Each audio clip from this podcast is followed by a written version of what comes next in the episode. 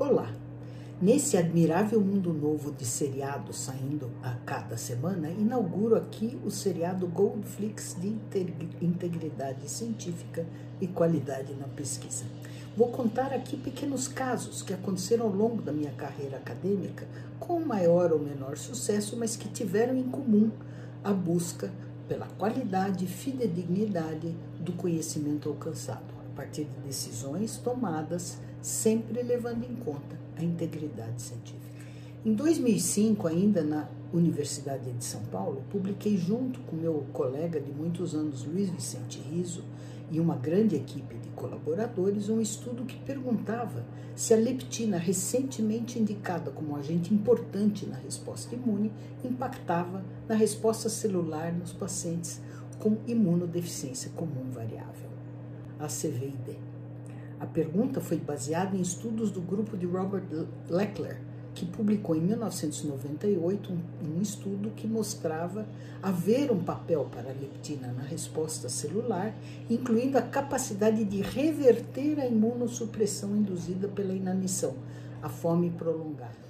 Quando há fome prolongada, os níveis de leptina sérica ficam muito baixos, uma característica compartilhada com esses pacientes que têm a imunodeficiência comum variável. Então, será que a leptina era um fator né, neste grupo de pacientes? Agora, como diz o próprio nome, a doença é comum, ou seja, é a forma mais comum de imunodeficiência, e é variável, ou seja, cada paciente tem características clínicas diversas, não tem um padrão claro e não existe uma causa hereditária aparente. Um típico exemplo de estudo, então, em uma doença rara, havia um grupo de apenas 38 pacientes que tinham acompanhamento e prontuário completo, pelo menos naquela época.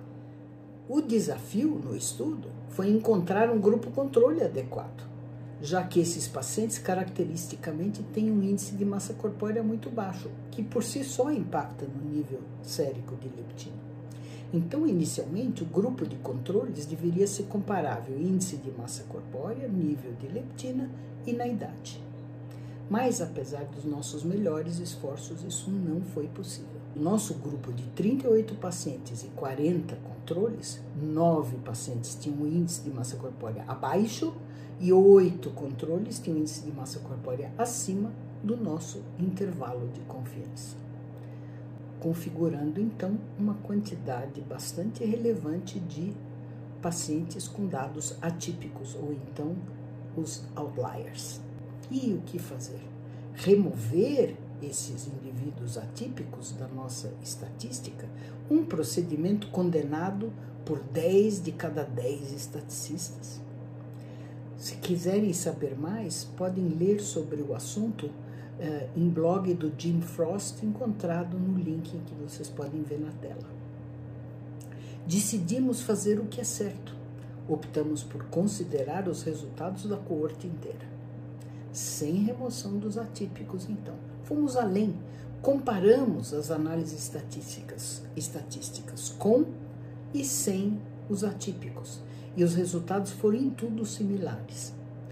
Nós informamos, inclusive, na metodologia do artigo publicado do que havíamos feito e a comparação com os atípicos que nós tínhamos feito nas análises estatísticas, privilegiando, assim, além das boas práticas, os dois quesitos importantes da integridade científica, a honestidade e a transparência moral do episódio 1 aqui do seriado, nunca despreze os dados atípicos. Eles só podem ser legitimamente removidos em caso de identificação clara de um erro de anotação ou transcrição ou ainda um erro técnico nos resultados. Na vida real, eles existem e devem ser incluídos na sua análise para garantir que o efeito observado não é fruto de uma distorção criada pela escolha dos melhores dados.